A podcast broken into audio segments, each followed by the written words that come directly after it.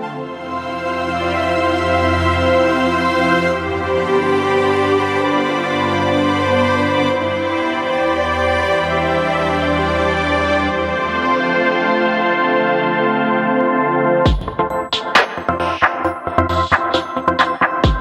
friends, welcome to the Skyline Church podcast. I'm Jonathan Middlebrooks, one of the pastors here at Skyline Church.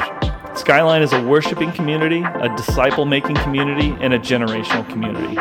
We're committed to seeing revival in our city sparked through the presence of Jesus and the power of the Holy Spirit. These sermons are specific to that purpose and in the context of our unique community. We hope that it might bless you in some way. Enjoy.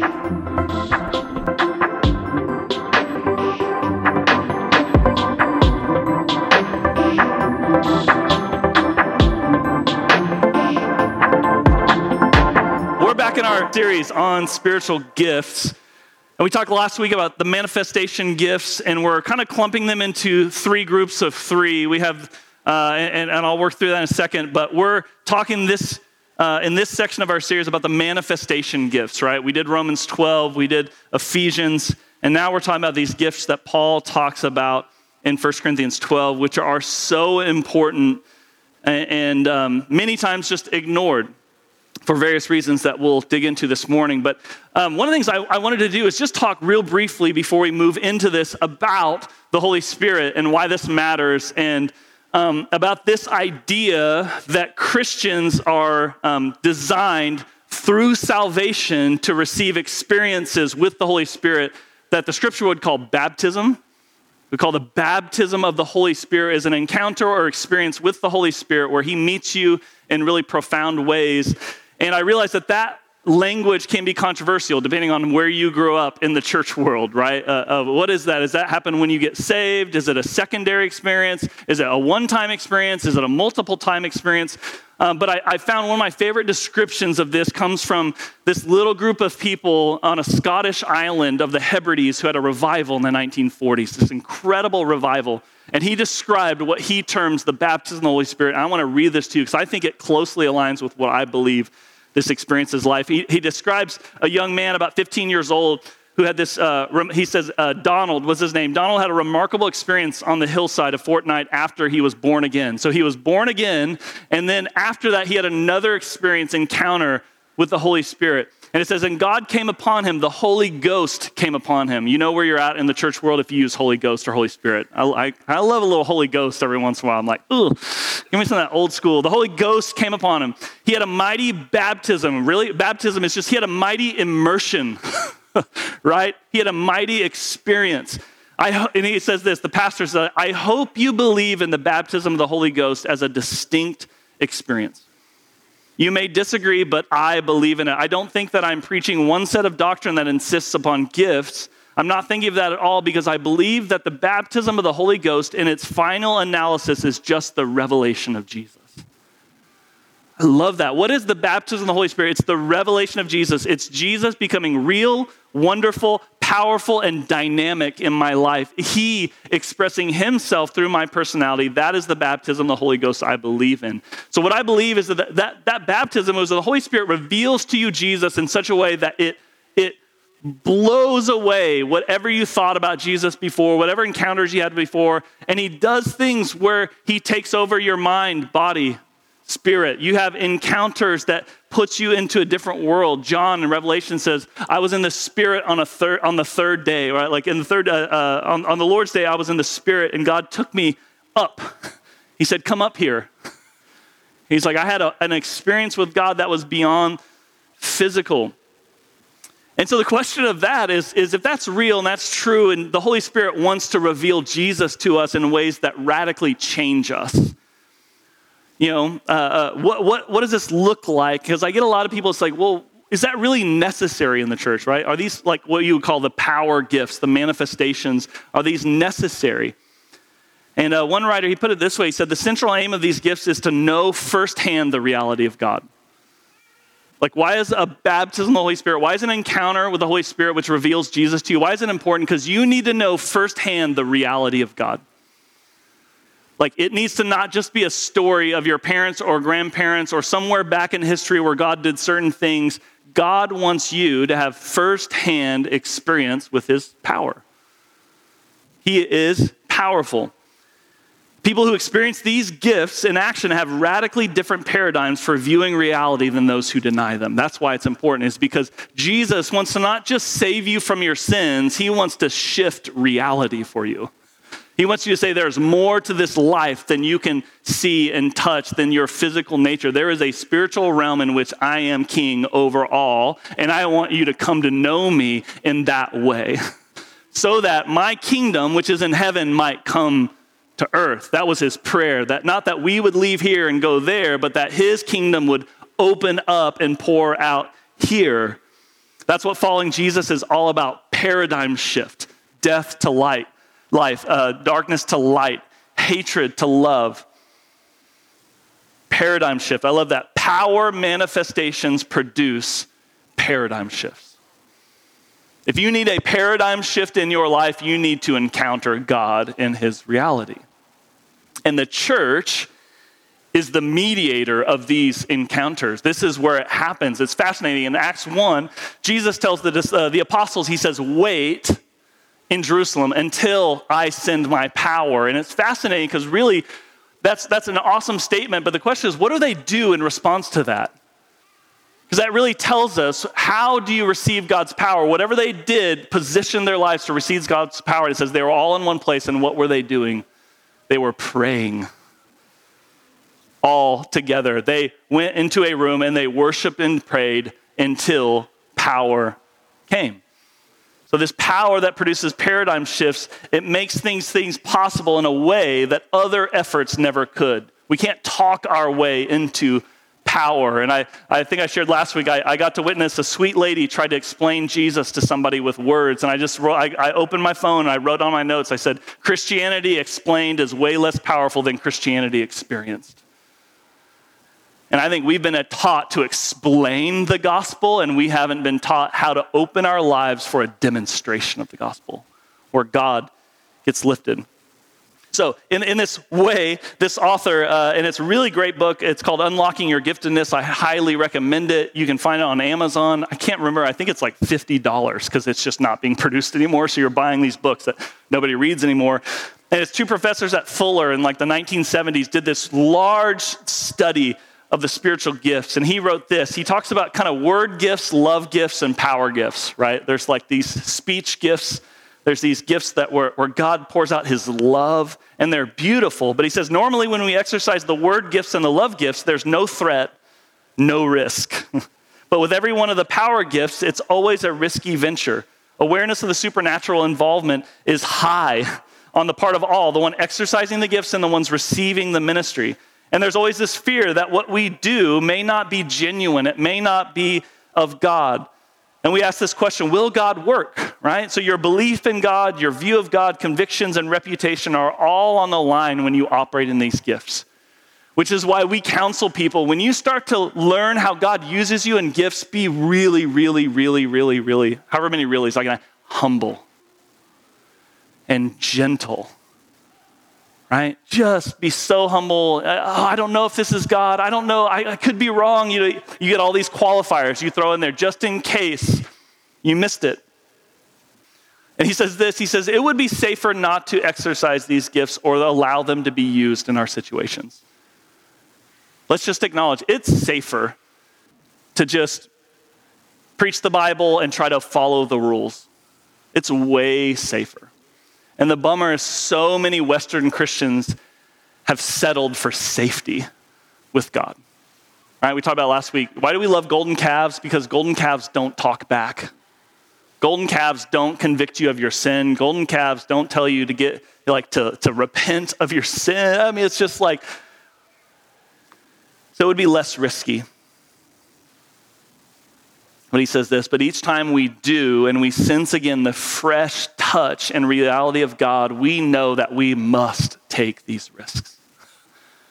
We must take the risk of going up the mountain like Moses did. We got to take those risks. We got to take the risk to say, God, I'm going to chase after you. I want to know you. I want to see you. I want to experience you, knowing that we may have times that we don't experience it, we don't hear it, we don't feel it, and yet we're like, I'm, I'm not going to stop because life lived in the safety quadrant is not the life that you've called us to. So, with that, we're going to dig in. Does that sound good? Yeah. 1 Corinthians 12. Now, about the spiritual gifts. Brothers, I do not want you to be ignorant. You know that when you were pagan, somehow or other you are influenced and led astray to mute idols. Why do we love mute idols, right? Because they don't talk back. God talks back, right? God will speak to you. If you speak to him, if you're listening, he will speak to you. Therefore, I, I, tell you that no one who is speaking by the Spirit of God says, Jesus be cursed, and no one can say Jesus is Lord except by the Holy Spirit. So, this is just an easy key at the beginning. Is what's happening in our midst real or fake? The first test is what is the person doing? What are they saying about Jesus? And what's happening in your heart as they're, as they're doing this ministry? If your heart is going, oh, Jesus is Lord, right? Like, no one can say Jesus is Lord except by the Holy Spirit. There are different kinds of gifts, but the same Spirit, different kinds of service, but the same Lord. There are different kinds of working, but the same God who works at all of them and all men. Now, to each one, the manifestation of the Spirit is given for the common good. To one, there is given through the Spirit the message of wisdom, to another, the message of knowledge by the means of the same Spirit, to another, faith by the same Spirit, to another, gifts of healing by that one Spirit, to another, miraculous powers, to another, prophecy, to another, distinguishing between spirits to another speaking in different kinds of tongues, and to still another the interpretation of tongues. All these are the work of the one and same Spirit, and He gives them to each one just as He determines. But Paul says this He says, These are manifestations of the Spirit. They're things that are public displays of that reality of God. He wants you to know that He is God, that He is real, and that He holds power right? And we talked last week about the Greek word phanerosis, which really just means like the dancing hand. That's manifestation is literally the word for hand and for strike, which is interesting. It's literally God's hand coming upon your life. It's manifestation, it's His power. And where God comes in power, He takes over. He takes over. He takes over rooms and situations. He takes over conversations. He takes over minds. He, take, he can take over your body. He does these things, and I get that there's part of us that go like, hold up. What's going to happen while you take over my body? You know, it's kind of this thing like, God, what are you going to do like when you take over? And he's like, the good thing is he's like, I'm good. Trust me. He doesn't give bad gifts. He gives good gifts. If I take over, believe me, it might get awkward, but it will be good. It'll be good. So we have these three things, right? Revelation, power, and speech. And this morning we're going to talk about these power gifts, right? This thing that to another faith, to another gifts of healing, to another miraculous powers. What does it look like when God shows up in power? And here's the danger is that many of us have not been raised or discipled in this kind of Christianity, in, in supernatural workings of God. We've been trained to read the Bible and obey the rules. And, and I, I, know that's not the worst life you could live, right? There's a lot of worse things you could be doing with your life than to read the Bible and obey the rules, but it's just not the whole story. Why would we not take the whole story? Mark Sayers said it this way. He said, The elephant in the living room of contemporary Christianity is people's ability to simply sit in church, consume the experience the way one would a great sporting event, a thrilling movie, or an exciting theme park ride, and then to dispose of it totally unchanged at the soul level. It's fascinating when you have friends, if you hear them talk about church, if you just remove the name of their church and put in Six Flags or a Thunder game or the OU game, you wouldn't be able to tell what they were describing.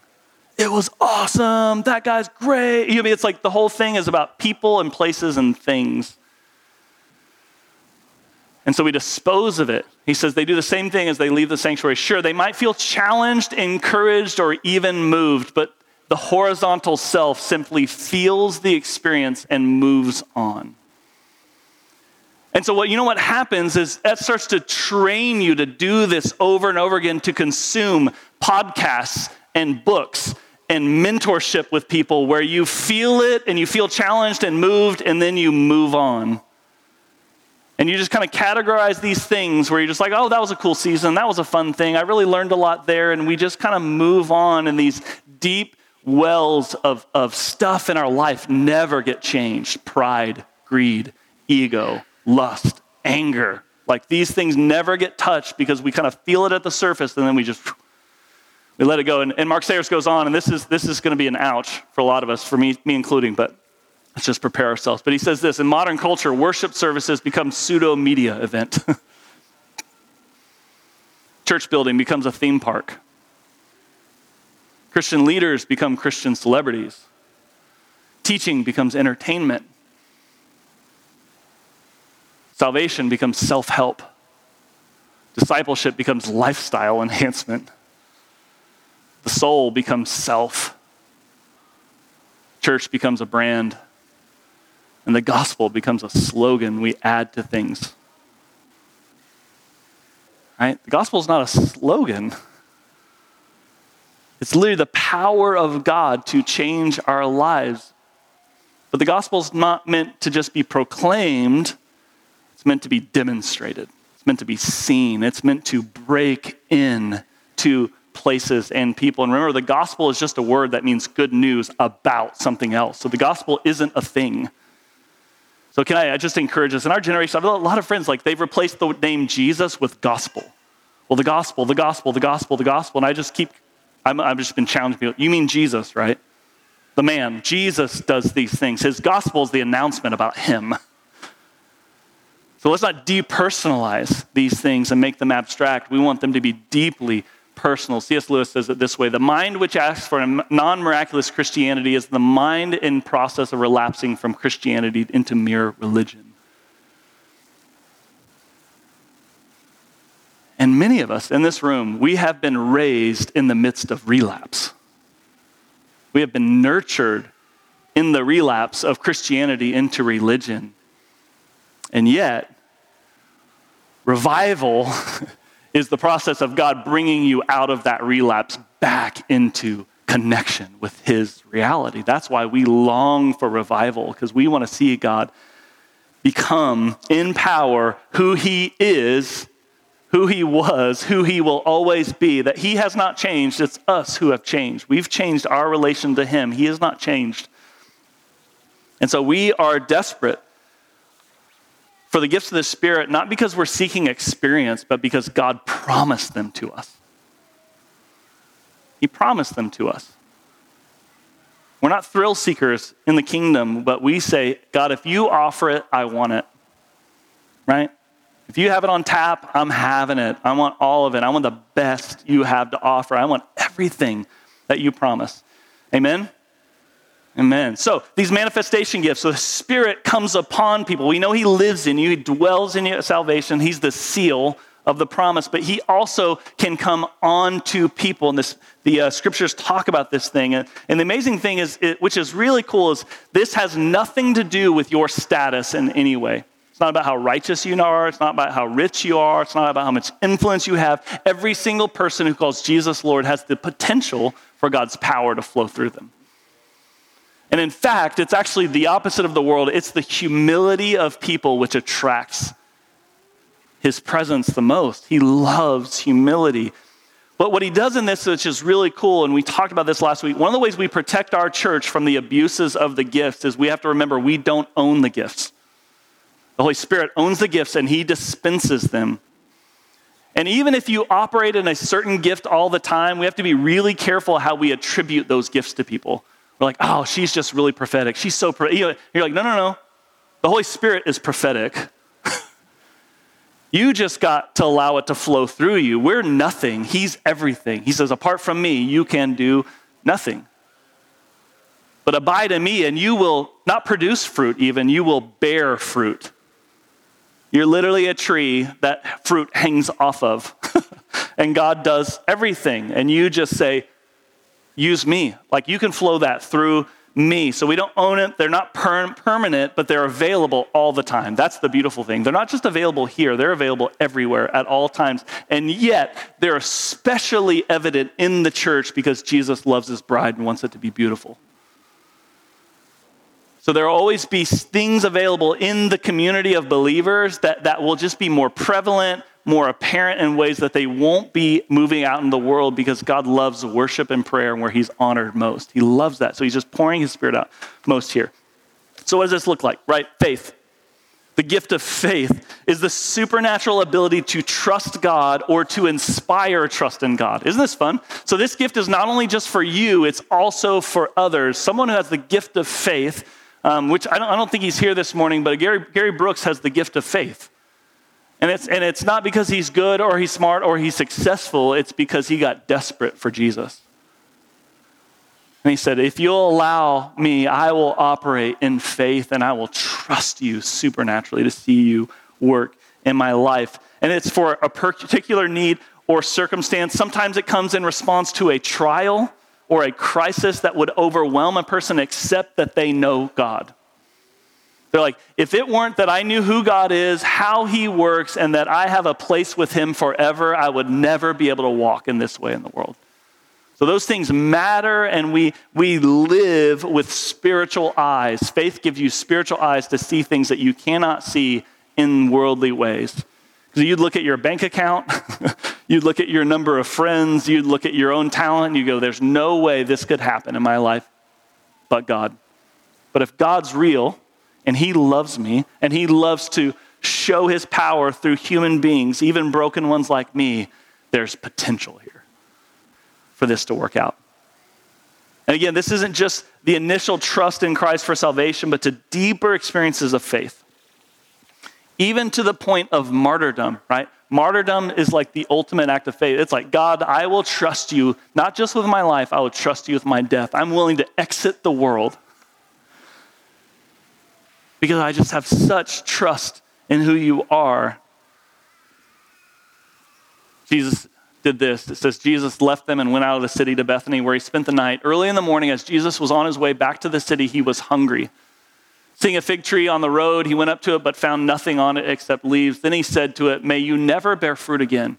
Immediately the tree withered. When the disciples saw this, they were amazed. How did the fig tree wither so quickly? They asked.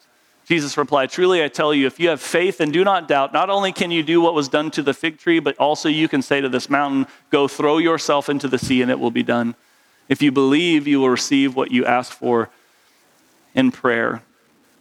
Jesus promises that he responds to faith. Faith attracts Jesus, his power. And the Bible says it's impossible to please God without faith. There's another text where Jesus says, When the Son of Man returns, will he find what on the earth?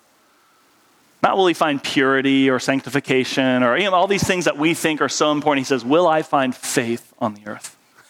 Will I find people living today expecting my return not some way on the, but they were expecting it today. They were living today as if I was returning today. They were holding an appointment with me today.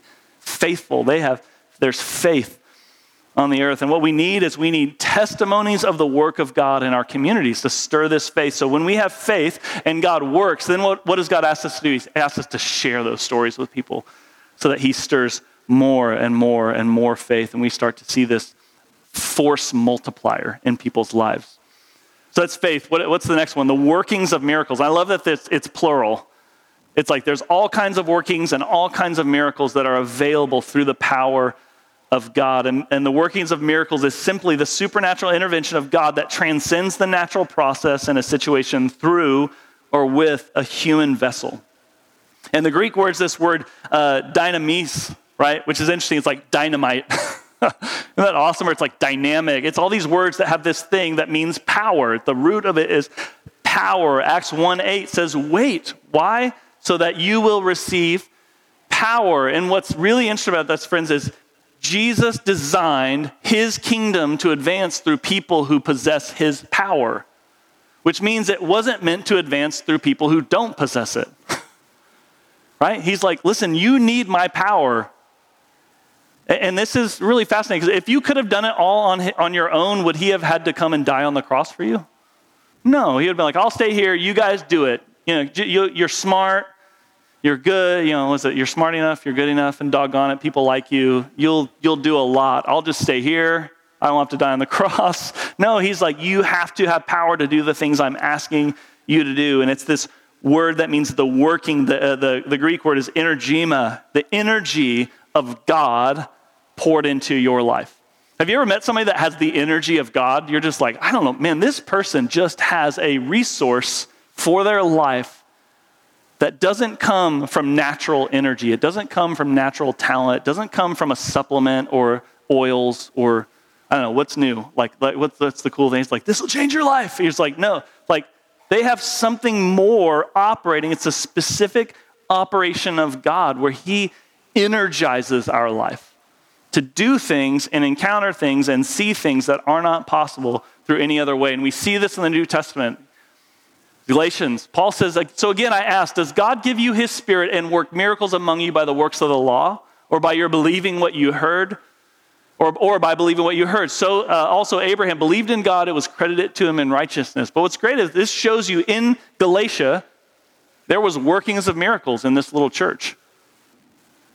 He's like, the Spirit's among you. He's working miracles. Why are you going back to religion? Why are you going back to the law? Why you think the law can save you? It can't. And you've seen these things. So it's clear that these things were happening in the New Testament church. Hebrews 2 says, We must pay the most careful attention, therefore, to what we have heard, so that we do not drift away. For since the message spoken through angels was binding, and every violation and disobedience received its just punishment, how shall we escape if we ignore so great a salvation? This salvation, which was first announced by the Lord, was confirmed to us by those who heard him.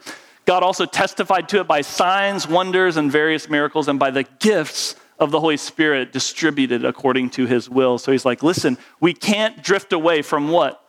From this work that God does in the church. We don't want to drift away from this power that he has for us. And then the last is 1 Corinthians 4:20, for the kingdom of God's not a matter of talk, but of power. If talk could change our situation in this nation right now, in the American church, we would be the most changed church in the world. We have better talk than anybody has ever encountered. And yet, we would all acknowledge things aren't getting better. Talking's not really working.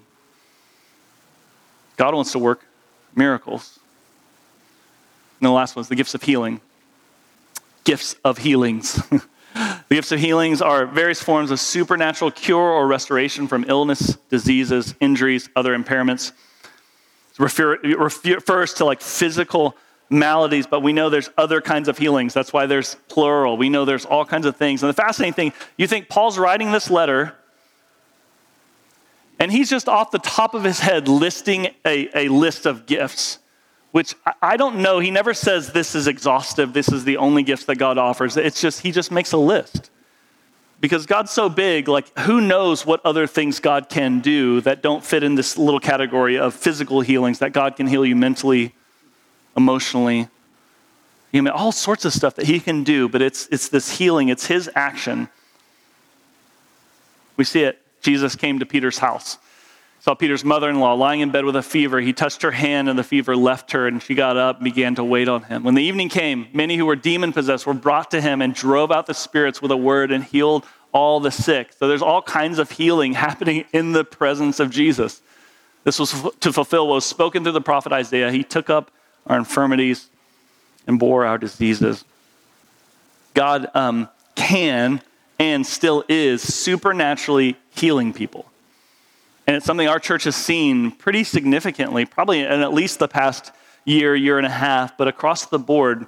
Um, and, and, I was actually thinking about it. It's like, I just want to kind of like do a little crowdsource poll. All right. So if you have um, prayed for somebody and they've been healed, or you've personally experienced healing, or someone you know has been healed, like let's say in the last year and a half or two years, would you just stand up? Like if you've seen that in your midst? That's a pretty, pretty good crew, right? It's like demonstration of the power of God being poured out in people's lives. Okay, you can sit down. Isn't that amazing? And, and one of these I, I love, I, will have uh, Gary, I'll have you share the story sometime, but I was, he shared with me a story of healing, uh, of a dream that God gave him of healing. God was healing in the dream, and then God did in reality what he did in the dream. And it's like, God, guys, God is real. he loves us, and he wants to work on our behalf. And I know that right now, um, all of our little trained objections are going up, right? Our, all our little things in our mind are, are happening, and it's this what about? right? It's like, well, what, what about? And I, I just want you to know um, we're not ignoring that, right? What about? What about the times where God doesn't heal? Right? What about the times where God doesn't do miracles. And, and it's this thing where I had to really reconcile in my heart who God is and who God isn't. So, one, God isn't a genie. He's not a genie. He doesn't have a lamp that you rub and you say the certain word and you do everything perfect, perfect and you get three wishes. He's not a genie. But on the other side, God isn't a human. Which means if he's not a human, we really struggle to understand his mind. And we, when we apply the mind of a human to the mind of God, we get really sideways. Because we just think, if it were me, how many times are like, well, if God was good, he would do what I would do, what I think is good. And yet, my purview is just of one life. The only mind I know in this world is my own, and I barely even know that one. it belongs to me, and I barely understand myself, much less understand all the miracles who are sitting in this room who have their own minds and their own will and their own spirit. And then there's God above it all. How do I understand God? Well, if God's not a human, then God isn't arbitrary. He's not arbitrary. And yet, I also don't know how God works and why God works. Because God's not a genie, but what he is, is he's a father. It says he's a father, which means our relationship with God is like a loving father who gives their children what he believes is best for them to become the people they need to become, to do the things they need to do. And many times, good parents say no to their children. And many times, good parents allow their children to go through really hard things so they can learn the better things. And even that, I realize we're all thinking about our own parents now. I'm like, well, yeah, but my dad didn't, you know, and it's like, so, so even that metaphor just ultimately fails. Because God's not a human father. Because our human fathers had human fathers whose human fathers had human fathers. And so we're getting the flow of relational history into our lives from two different sides of all of their stuff. God has none of that. he's pure and he's holy and he's infinite and he has no creation. And so God has no baggage to deliver into your life.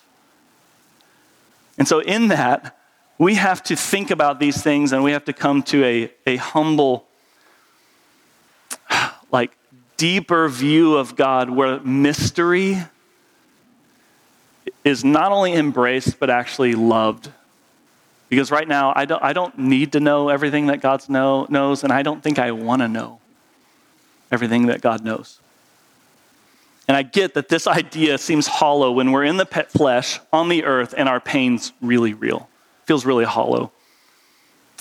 Um, to think about the fact that God um, will heal all of us someday, right? We're all headed towards healing and wholeness and joy. And I get it that when we're in pain on the earth, that just it just doesn't seem like enough. Some of us get experiences in life of miracles and healings, and others of us will wait until we meet him. And I don't know why. I just don't know why. And the more we try to tell each other why, the worse it gets. it doesn't work. So many of you know my story. My first wife, Samantha, was killed in a car accident in 2008. Um, and I was in the car with her, and I watched her die on the side of the road. And I don't know why. And I've listened to so many people tell stories of accidents and how God intervened and saved people. And they tell it to me not knowing my story, and I just have to listen and give them grace and just love them and say, oh, yeah, God's good. That's awesome that He did that. knowing that if that's true and he did that for them, it meant he didn't do it for me. And to have to take this way of Job, who just says, Though he slay me, yet will I trust him. I don't understand God. I don't pretend to question him. So I don't know why. But I know on the other side, I had a man visit me in the hospital as I'm recovering. Um, well, I had two situations. One was, one was fascinating. It was the emergency responder who's been in that, uh, it's outside Glenwood Springs in this canyon. They have lot, just lots of bad car accidents, this place. And he said, it's the, it, it was the most horrific thing I've ever seen. He said, when I got to the scene, I just prayed, whoever's in that car didn't get out. And then he said, I, I walked around the side, I saw your car door was open. I knew you got out. And I knew you saw what I saw, and I've just been praying for you all day. I don't know this man from anybody. And I know why God didn't spare me that. I don't know why. Right? This man meets me in the hotel room, he's, or in the hospital room. He's from some other city. Our friends know him.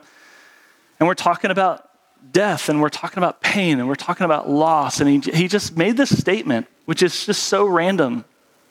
And he said this he said, Jonathan, Samantha right now is in God's presence with him. And he said, if he, if he offered her to come back, she would say no. I remember just weeping. And it broke something open in me of thankfulness that God has a plan for every single part of our life. He has a plan in our birth, He has a plan in our life, He has a plan in our death, and every single end result of all of it ends up good. And it's a severe mercy to receive that stuff. Believe me, I, have walked it, so I'm not giving you cheap answers here. I hold this stuff in reality. And so I know our question is what about the healings that don't happen? What about the miracles that don't happen? What if God doesn't heal? Right? So we're just like, what if God doesn't? And so I feel like I've moved on in faith to like the next question, which is, what if I don't? So my question in life is not, what if God doesn't heal? My question is, what if I don't ask?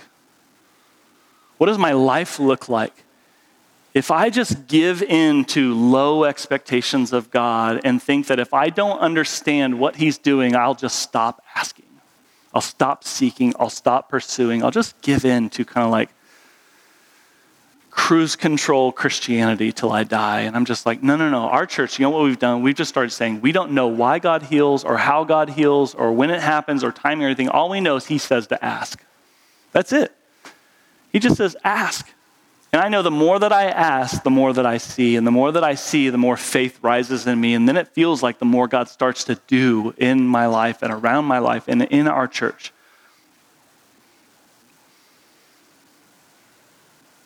Chase uh, made a really good point. I'm going to invite the band back up. This, this last week, we were talking about healings and miracles and all this stuff. And he said, You know, it's interesting that, that James says uh, faith without works is dead, right? It's dead. And he goes, It's interesting. The first time God, did, like the Holy Spirit just spoke to me, he's like, What if part of those works, he's saying your faith is dead, is, is without the works of Jesus?